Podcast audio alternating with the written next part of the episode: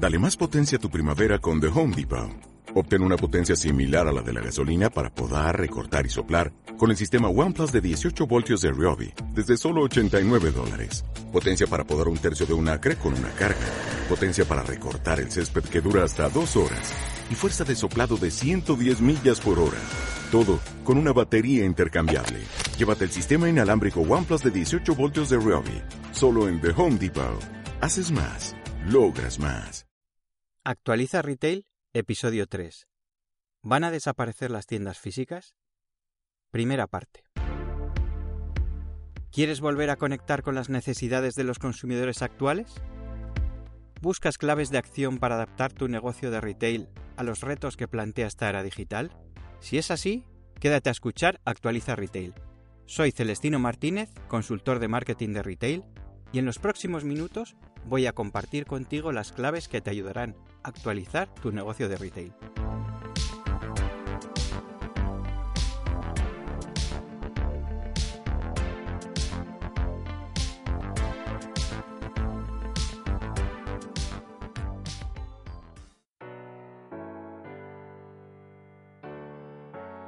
Bienvenido retailer a un nuevo episodio de Actualiza Retail, el podcast para actualizar tu negocio de retail. En las últimas semanas he estado muy ocupado impartiendo conferencias y talleres. Esta actividad me ha tenido apartado del podcast, pero también me ha permitido tener mucho contacto con retailers e instituciones de lugares muy diferentes. Pues bien, a pesar de sus diferencias, todos compartían la misma preocupación sobre la evolución de la actividad comercial en las ciudades y sobre la continuidad de muchos negocios de retail. Es muy probable que tú también tengas la misma preocupación y por eso he pensado dedicar dos episodios a analizar cómo de probable es la desaparición de las tiendas físicas, tanto en su totalidad como de algunos formatos y cuáles son los factores que podrían llevarnos a esta situación. Las claves de actualización que salgan de este análisis te ayudarán a identificar cuántos de estos factores pueden estar amenazando a tu negocio y después las claves de acción te servirán de guía para diseñar y poner en marcha acciones de actualización y mejora de tu negocio de retail. En resumen, si en el primer episodio hablamos de la tienda del futuro, en los próximos episodios lo haremos sobre el futuro de la tienda. Y antes de comenzar este episodio, me gustaría darte las gracias por escuchar los episodios anteriores del podcast, por suscribirte y comentar y muy especialmente por recomendar este podcast a otros retailers. Ahora sí, Empezamos. Como decía en la introducción, si en el primer episodio del podcast hablábamos sobre la tienda del futuro, hoy vamos a cuestionar el futuro de las tiendas físicas y a preguntarnos si corren riesgo de desaparecer. Lo cierto es que basta con pasear por algunos barrios o por los centros de muchas ciudades para darte cuenta de que algo está cambiando en el retail físico. Han desaparecido una gran cantidad de comercios históricos ya no es raro ver persianas cerradas en las calles principales y cuando observamos el conjunto de tiendas de las calles más comerciales de cualquier ciudad, nos damos cuenta de que cada vez se parecen más entre ellas y que se está perdiendo la identidad local. Si nos vamos a los datos, lo cierto es que casi 32.000 comerciantes autónomos han cesado su actividad en los últimos cinco años, Teniendo en cuenta que una parte muy importante del comercio de proximidad está formado por negocios de una o dos personas al frente, esta cifra supone miles de negocios cerrados. Solo en 2017 se cerraron más de 16.000 empresas de comercio de menos de 9 empleados. Parece entonces que el tamaño puede ser un factor relevante en la supervivencia de un negocio de retail, así que vamos a profundizar a ver si encontramos alguna conexión. Para empezar, creo que conviene recordar que siempre que nos lleguen estadísticas de facturación de retail o de comercio minorista, tan retailer o minorista se considera a MediaMark o a Decathlon como a la panadería de tu barrio. Para interpretar mejor lo que está pasando en realidad, hay que buscar estadísticas que segmenten esta facturación según el tamaño o el tipo de negocio. Por ejemplo, el Instituto Nacional de Estadística distingue tres categorías. Dos corresponden al pequeño comercio, una de ellas para los que tienen uno o ningún empleado y otra para los que tienen entre dos y nueve empleados. De estas dos categorías, hay unos 450.000 comercios en toda España. La tercera categoría corresponde al mediano y gran comercio, que son algo menos de 13.000 empresas. Pues bien, a pesar de la diferencia de cantidad, esas 13.000 empresas acumulan ya dos terceras partes de la facturación total del comercio minorista en España. El tercio restante se reparte entre los 450.000 comercios pequeños. Además, las tendencias son opuestas. Mientras la facturación del mediano y gran comercio aumenta, la del pequeño comercio disminuye. Aunque sea de una manera superficial, podemos intentar ir más allá de la estadística y tratar de aventurar las razones que hay detrás de la relación entre el tamaño del negocio y los cierres. Si has escuchado el episodio anterior, recordarás que en la actualidad el éxito de un negocio de retail no tiene que ver tanto con el producto como con la experiencia de compra y el valor que el cliente encuentre en ella. Este valor es el que tiene capacidad hasta de salvar diferencias de precio. La realidad es que, aunque no es imposible, es bastante difícil ofrecer buenas experiencias de compra en espacios pequeños. Además, tampoco es fácil amortizar algunos de los recursos que se necesitan con un solo punto de venta. Por lo tanto, podríamos haber encontrado un factor relacionado con el riesgo de desaparición. Al menos desde un punto de vista estadístico, los comercios más pequeños tienen un mayor riesgo de desaparecer. Luego habría mucho que matizar y muchas excepciones que hacer, pero las cifras de cierres confirman este punto. Como decía antes, parece razonable pensar que un comercio mediano grande pueda disponer de ciertos recursos que le ayuden a ser más competitivo y sobre todo a rentabilizarlos. Poniendo algún ejemplo sencillo, es más fácil amortizar los servicios de una agencia de comunicación para una empresa de retail con varios puntos de venta que para una tienda pequeña. Otro ejemplo podría ser que en muchos sectores se consiguen mejores márgenes comerciales teniendo una mayor capacidad de compra. Precisamente este punto, el de los márgenes comerciales, nos lleva a otra tendencia que se está generalizando en los últimos años, sobre todo en las calles más comerciales de las grandes ciudades. La verticalización del retail físico. Cuando hablo de verticalización, me refiero a la tendencia de cada vez más marcas de fabricantes a vender directamente al consumidor, como los productores verticales. Este fenómeno no es nuevo, pero se ha ido intensificando a partir de las posibilidades que ha ofrecido el entorno online a estas marcas para tener un contacto directo con sus clientes. Hasta entonces, muchas de estas marcas tenían la visión del mercado que les llegaba a través de sus distribuidores y de los estudios de mercado que impulsaran. El mayor conocimiento de las necesidades, pero sobre todo de las expectativas y deseos de sus clientes, ha llevado a estas marcas a entender la importancia del valor de las experiencias como valor añadido a la venta del producto. Para llevarlo a la práctica, las marcas cuentan con otras ventajas importantes con las que no cuentan los minoristas multimarca, que son revendedores de producto. Una de estas ventajas es que es más fácil crear una experiencia de cliente atractiva cuando puedes sumarle la experiencia de marca. Pongo un ejemplo para que se entienda mejor. No es lo mismo comprar la camiseta oficial de un equipo de fútbol en una tienda de artículos deportivos que en la tienda oficial del club, donde puedes hacer que el cliente viva la historia del club, organizar eventos con jugadores o simplemente ofrecer un lugar idóneo en el que poder reunirse con otros seguidores del club. Este tipo de experiencias añaden un grandísimo valor a la compra del producto y tienen un gran poder de fidelización. El mayor atractivo de las experiencias que ofrecen estas tiendas también genera a las marcas un tipo de retorno de la inversión difícil de cuantificar, pero cada vez más apreciado, el contenido de marca que generan los propios visitantes. Estos contenidos de marca son las fotos, los vídeos o cualquier otra interacción que generen los visitantes de estas tiendas y que compartan con sus amigos, familia o seguidores.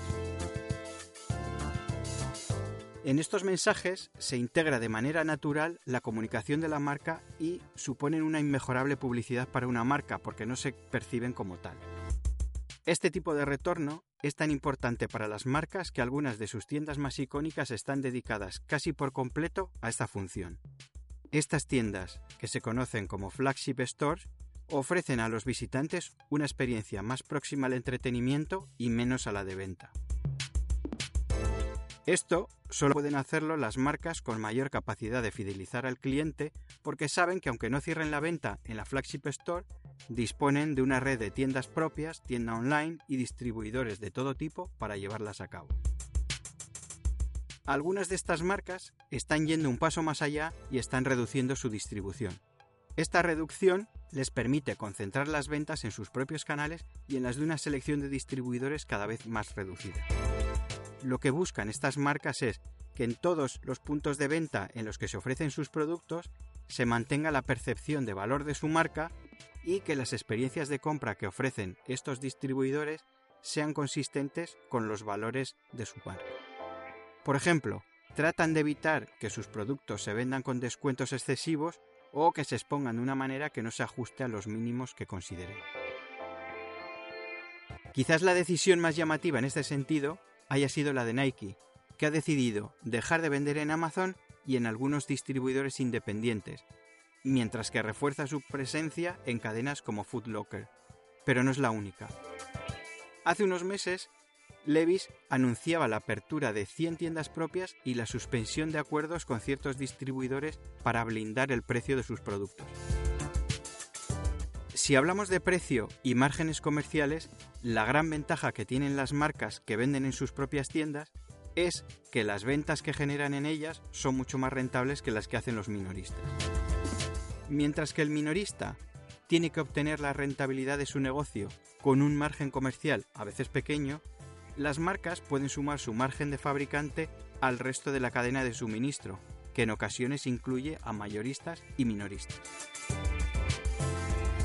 Aquí podríamos tener otro factor relacionado con el riesgo de desaparición. Este factor de riesgo lo tendrían aquellos retailers que distribuyen productos de marcas que venden directamente al consumidor y que tienen posibilidad de desplegar una red de tiendas. Mientras tanto, los retailers dedicados a vender productos propios o de marcas de nicho estarían menos expuestos. Una derivada de la verticalización del retail y del aumento de la facturación del canal online en muchas marcas es la menor dependencia del canal presencial. Un buen ejemplo es Zara. Al mismo tiempo que ha ido aumentando su facturación online, ha ido cerrando puntos de venta físicos porque ya no necesitaba tantas tiendas para atender la demanda. Estos cierres los ha acompañado de actualizaciones de las tiendas que quedaban abiertas y de aperturas de grandes espacios en las principales ciudades del mundo. En estas tiendas buscan mostrar al completo el potencial de la marca, ofrecer una experiencia de compra mejorada y destacar su papel como puntos de recogida y devolución de pedidos online. Esto ha hecho que mientras el número de tiendas Zara ha disminuido en los últimos años, la superficie media haya aumentado en un 50% y su beneficio siga aumentando tanto en el canal físico como en el online. Pero esto no quiere decir que el punto de venta físico no sea importante. Al contrario, la clave de los resultados que obtienen las marcas de retail que siguen esta estrategia es la combinación del potencial experiencial del punto de venta físico con el apoyo de la venta online y los márgenes comerciales de la distribución vertical. Esta estrategia les reporta un beneficio por metro cuadrado muy difícil de igualar y les permite afrontar gastos generales más altos. El aumento de la demanda de locales en las principales calles comerciales de las ciudades más grandes es una de las razones por las que vemos cómo el precio de los alquileres comerciales ha aumentado de manera considerable en los últimos años. Los precios altos dejan fuera de juego a una gran cantidad de pequeños comercios y retailers multimarca incapaces de obtener la facturación suficiente para hacer frente a los gastos generales. Mientras las principales calles comerciales de las ciudades grandes se van llenando de tiendas de marcas, muchos retailers se ven obligados a desplazarse a zonas secundarias o a cerrar. Curiosamente, en algunas zonas comerciales secundarias, en barrios o en ciudades pequeñas, ocurre un fenómeno que podría considerarse el contrario. Los precios de los alquileres comerciales bajan. Sin embargo, salvo algún caso puntual, esto no es un aliciente suficiente para impulsar o recuperar una actividad comercial en mínimos que genera un riesgo de desertificación comercial real. En estos casos es más difícil identificar los factores causantes de esta situación, pero algunos de los que se encuentran de manera recurrente son la combinación del escaso potencial experiencial del conjunto de tiendas de la zona, la falta de comercios tractores o el cierre por falta de relevo generacional de comercios básicos para constituir una oferta comercial mínima. En algunos casos, estas situaciones se ven aceleradas por factores sociológicos, urbanísticos o de otro tipo. Algunos de estos factores son el envejecimiento de la población, las barreras arquitectónicas, la despoblación de los centros de algunas ciudades, las dificultades de aparcamiento, los cierres de dependencias administrativas o centros de salud o la influencia de centros comerciales. Quizás aquí podríamos intentar establecer una relación entre la capacidad de vender en los canales online y físico con el potencial de obtener una mayor facturación por metro cuadrado y a su vez la posibilidad de pagar un alquiler en las calles más comerciales. Sin embargo, esto es muy relativo, porque hay negocios de nicho que no necesitan de este tipo de localización. Otra dinámica que parece haberse impuesto en los últimos años es la de la promocionalidad permanente. Hasta hace no demasiado tiempo, en el retail había dos campañas de rebajas que principalmente seguían los retailers dedicados al equipamiento personal. En otros sectores o no se hacían o se aplicaban descuentos simbólicos. A partir de la desregularización de las rebajas de 2012, hemos visto cómo estas dos campañas se le iban sumando otras. Por un lado, en los retailers dedicados al equipamiento personal han aparecido las Mid-Season Sales, que son campañas de rebajas que se producen a mitad de las temporadas de primavera-verano y otoño-invierno. Con este tipo de campañas se busca incentivar las ventas de productos de temporada, especialmente cuando la meteorología no ayuda a ello. A estas campañas de rebajas se han sumado otras campañas de descuentos. Algunas se han importado de otros países, como el Black Friday, que comenzó durando un día y ahora se estira durante varias semanas de noviembre. Otras se dan principalmente en el entorno online, como el Prime Day de Amazon o el Día del Soltero de Alibaba, que se celebra cada 11 de noviembre y que este año ha conseguido unas ventas cercanas a los 35.000 millones de euros. Esta última campaña, el Día del Soltero, comienza a ser utilizada por empresas de retail tanto online como offline. Por poner solo unos ejemplos, House y Catwin pusieron en marcha campañas promocionales específicas para ese día, lo que recuerda un poco a los inicios del Black Friday. A esto hay que añadir la aparición de formatos específicos de venta con descuento como los outlet y las ventas privadas, y las promociones directas de las marcas a sus clientes por canales diversos como el email o las apps. También es cierto que hay unas pocas empresas que controlan mucho su política comercial y no permiten descuentos o los acotan mucho. Es el caso de Apple y de muchas marcas de lujo, que blindan sus productos frente a estas promociones. Esta explosión promocional ha causado varios efectos en el mercado. El primero de ellos es la pérdida de impacto de estas promociones. Hace años ya que las rebajas clásicas no generan aglomeraciones en las puertas de las tiendas y que no abren los informativos en esas fechas. Hasta en Estados Unidos están disminuyendo la afluencia de clientes a las tiendas en el Black Friday. Por una parte porque la actividad de estas campañas se está trasladando al comercio online por otra, porque con tantas campañas de descuentos repartidas durante el año, el cliente termina asumiendo que lo habitual es tener acceso a esas ofertas y que no tiene que esperar mucho para encontrar el producto que busca al precio que quiere. Esta dinámica es muy difícil de seguir para muchos retailers, especialmente para los más pequeños y para aquellos que venden productos con márgenes comerciales pequeños. Las marcas y los grandes retailers diseñan sus políticas comerciales teniendo en cuenta todas estas campañas y las utilizan como herramientas de atracción y retención de clientes. Las políticas promocionales más agresivas están fuera del alcance de los retailers más pequeños y de los que venden productos con un margen comercial muy pequeño. Este tipo de negocios no pueden permitirse reducir el margen medio y esta situación a su vez les hace perder atractivo en los momentos en los que se concentran las ventas. Especialmente los retailers de textil y complementos concentran los esfuerzos promocionales en las dos campañas clásicas de rebajas. En un mercado tan dinámico, esta política supone pasar casi toda la campaña con unas ventas muy escasas, incluida la de Navidad, y que luego deban aplicar grandes descuentos para deshacerse de los stocks. También hay otra derivada peligrosa de esta polarización de las ventas, y es que al principio de la temporada estos retailers deben pagar a sus proveedores el stock del que no han vendido casi nada y en muchas ocasiones al final de la temporada apenas llegan a recuperar el coste del producto que liquidan. Aunque no profundicemos más, podemos imaginar que el retailer que no pueda o no quiera actualizar su política promocional puede arriesgarse a vender solo en dos momentos muy puntuales del año y solo si lo hace con grandes descuentos. Si esta situación se mantuviese por un tiempo, tendríamos un riesgo evidente de desaparición. Y ojo, que no digo que haya que seguir la corriente, digo que hay que planificar y tomar medidas. Bien, vamos a dejar el análisis en este punto para pasar a las claves de actualización y de acción. En el próximo episodio continuaremos el análisis y veremos el impacto que tienen el comercio electrónico y la experiencia de cliente en la continuidad de un negocio de retail.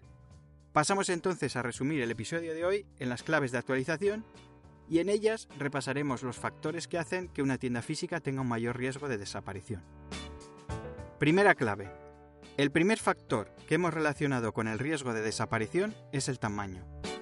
Al menos desde un punto de vista estadístico, los comercios más pequeños tienen un mayor riesgo de desaparecer. Por desgracia, no solo la estadística respalda esta afirmación. En el episodio anterior ya hablamos de la importancia de la experiencia de compra como elemento para decidir una compra. Y la realidad es que es muy difícil ofrecer buenas experiencias de compra en espacios pequeños. Segunda clave. Otro factor de riesgo estaría presente en aquellos retailers que distribuyen productos de marcas que venden directamente al consumidor, porque estas marcas pueden desplegar una red de tiendas y reducir la distribución. Incluso si no llegan a este punto, ni al de ofrecer sus productos con descuentos a los que el retailer no puede llegar, sí que pueden ofrecer experiencias de un valor difícil de igualar. Como decíamos en la clave anterior, es difícil llevarse una venta con una experiencia de poco valor. Mientras tanto, los retailers dedicados a vender productos propios o de marcas de nicho estarían menos expuestos a este factor de riesgo. Tercera clave. También existe riesgo de desaparición en aquellos retailers que no puedan o no quieran actualizar su política promocional, porque esto les hace perder atractivo en momentos en los que el mercado se está moviendo, porque concentran sus ventas en momentos muy puntuales del año y se ven obligados a hacer grandes descuentos para deshacerse de sus stocks. Lógicamente, esta situación lastra la rentabilidad del negocio con el peligro que ello supone para la continuidad. A partir de estas claves de actualización, te propongo unas claves de acción. Primera clave. Si tienes un negocio pequeño, estudia cómo han evolucionado otros comercios de tamaño parecido en tu área comercial y observa si son habituales los cierres y cuáles son sus motivos. Intenta ir más allá de lo evidente. Por ejemplo, si la razón principal es el precio del alquiler, intenta encontrar las razones por las que el negocio no ha sido capaz de generar los ingresos suficientes para afrontarlo. Es muy probable que identifiques varios motivos de cierre, que, combinados, hayan hecho que el negocio desaparezca. Por ejemplo, es bastante habitual que los negocios pequeños cierren por falta de especialización o porque les ha costado reaccionar a un cambio brusco en el mercado. Esto hace que encuentren dificultades para alcanzar la facturación mínima que necesitan para amortizar los gastos fijos y se vean obligados a cerrar.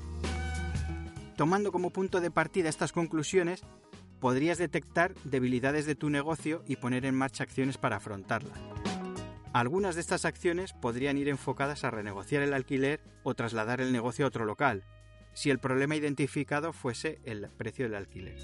Otras acciones podrían llevarte a replantear la oferta de productos y el surtido o la creación de servicios alrededor de los productos actuales, en el caso de que hubieras identificado la falta de especialización o la falta de atractivo de los productos como factores de riesgo. Segunda clave. Observa de forma periódica la evolución de los productos de marcas líderes que vendes y detecta si están siendo afectados por acciones de la marca, tanto en sus tiendas propias, si las tuviese, como en otros formatos como los outlets. Vigila también otros canales de venta que pueden ir desde la web propia de la marca a páginas especializadas en ventas privadas. Regístrate en las páginas que creas que pueden afectarte más para recibir su información de manera automática. A partir de esta investigación, puedes tener datos que te ayuden a tomar decisiones sobre ciertos productos y marcas. El análisis de estos datos te puede llevar a prescindir de ciertas marcas que puedan generar fricciones con la clientela o que te obliguen a igualar descuentos que compliquen la rentabilidad de tus ventas. En estos casos, el reto estará en encontrar sustitutos para esas marcas. Depende de la magnitud de estos cambios, es más que probable que haya que ajustar el público objetivo, la propuesta de valor y la experiencia para conectar con las necesidades y expectativas que pueden satisfacer esas nuevas marcas. Tercera clave. Registra en un calendario las campañas promocionales de tus competidores para ir confeccionando un calendario promocional. Una vez que tengas claro este calendario, puedes decidir cuáles son las campañas que realmente pueden aportarte algo a tu negocio. Ese algo puede ser la captación de nuevos clientes, deshacerte de productos de temporada o simplemente tener una excusa para que tus clientes habituales no te olviden. A la hora de decidir en qué campañas vas a participar y cómo, recuerda que no es obligatorio un descuento determinado ni su aplicación a todos los productos. También es recomendable tomar estas decisiones con perspectiva. Por ejemplo, es curioso encontrar retailers que se niegan a participar en la campaña del Black Friday, donde se suelen promocionar algunos artículos con descuentos no muy agresivos, que luego se ven obligados a liquidar casi todo su stock en rebajas. Es decir, se niegan a promocionar unos pocos artículos en noviembre con un 15% o un 20% de descuento, pero luego en enero tienen que malvender muchos de esos productos con un 70%. Como conclusión a estas claves de acción, me gustaría recordar que su objetivo es el de inspirar y provocar la reflexión, y recomiendo que contrastes esas reflexiones con un profesional que te ayude a orientarlas debidamente, especialmente en las que tengan más impacto sobre tu negocio. También quiero recordar que en el próximo episodio analizaremos más factores de riesgo de desaparición de un negocio de retail y compartiré más claves de acción. Hasta aquí el programa de hoy de Actualiza Retail. Si quieres profundizar en alguno de los temas que he presentado en este episodio, te animo a que cliques en el enlace que he incluido en las notas del programa. Este enlace te llevará al post de mi blog en el que encontrarás enlaces a los estudios y artículos que cito. Si este episodio te ha parecido interesante y útil para tu negocio, no olvides compartirlo con otros retailers, dejar una reseña en Apple Podcast, un me gusta en ebooks o seguirme en Spotify. Si quieres que imparta una conferencia o un taller en tu evento o institución, puedes contactar conmigo a través de mi web personal celestinomartinez.com. Más claves para actualizar tu negocio de retail en el próximo episodio. Hasta pronto, retailer.